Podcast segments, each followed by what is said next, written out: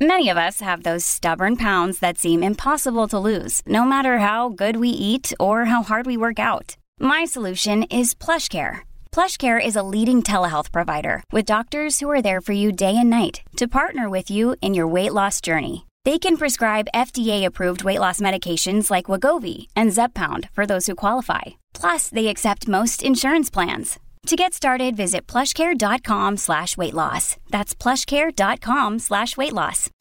Good morning, Oregon. It's Friday, August 20th. This is Andrew Theen with a news briefing from the Oregonian and Oregon Live. Before we start, a quick thank you to our sponsor, Pacific Source, for supporting the show. Governor Kate Brown announced Thursday that every teacher and school employee, even volunteers in the state, must be vaccinated against COVID 19, a reversal from her previous calls for local superintendents and districts to decide how to handle the public health issue. Educators have until October 18th to comply. They cannot opt out of the vaccination requirement unless they have a documented medical or religious exemption. Brown also announced that healthcare workers would be required to be vaccinated on the same timeline. The nurses union said the mandate would likely increase vaccination rates, but would also also, quote, put additional pressure on an already dangerous nurse staffing crisis in the state, and hinted that some people are so against vaccines that they may leave the profession. The governor so far hasn't required that college and university employees comply with the same vaccination rules, but she said all options are on the table.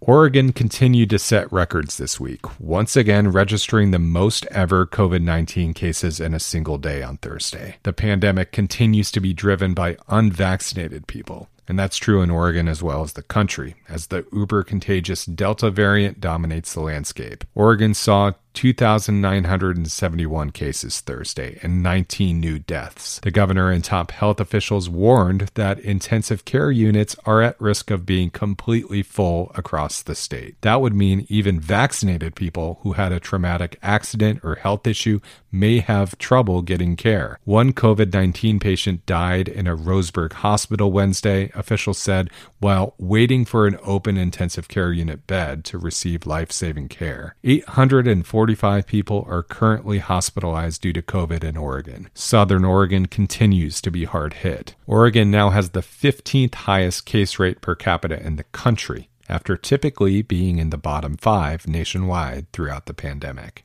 Portland employers were expecting to welcome thousands of employees back to downtown after Labor Day, filling office towers that have sat empty for a year and a half. But record high COVID 19 cases and hospitalizations, fueled by the contagious Delta variant, put those plans on hold. US Bank, Wells Fargo, the Standard Insurance, and law firms Schwabe, Williamson and Wyatt and Stoel Rives have all pushed back plans to reopen their offices until later this fall. Other companies have abandoned their timelines altogether. It's the latest indication that the coronavirus recovery, which seemed imminent just weeks ago, is no longer close at hand. And it also likely has a ripple effect for other downtown businesses that depend on those workers. The return return to in person school and broad vaccination rates in the metro area made September seem viable but the Delta variant changed that. The companies listed above have some 6,000 workers downtown and many thousands more elsewhere in the metro area. Many of the best track and field athletes in the world are in Eugene this weekend for the annual Prefontaine Classic.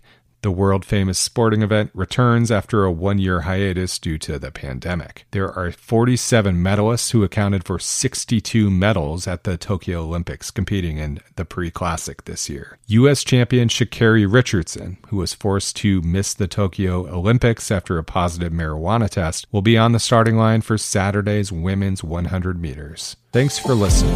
You can support our local journalism by subscribing to Oregon Live. Go to OregonLive.com slash pod support.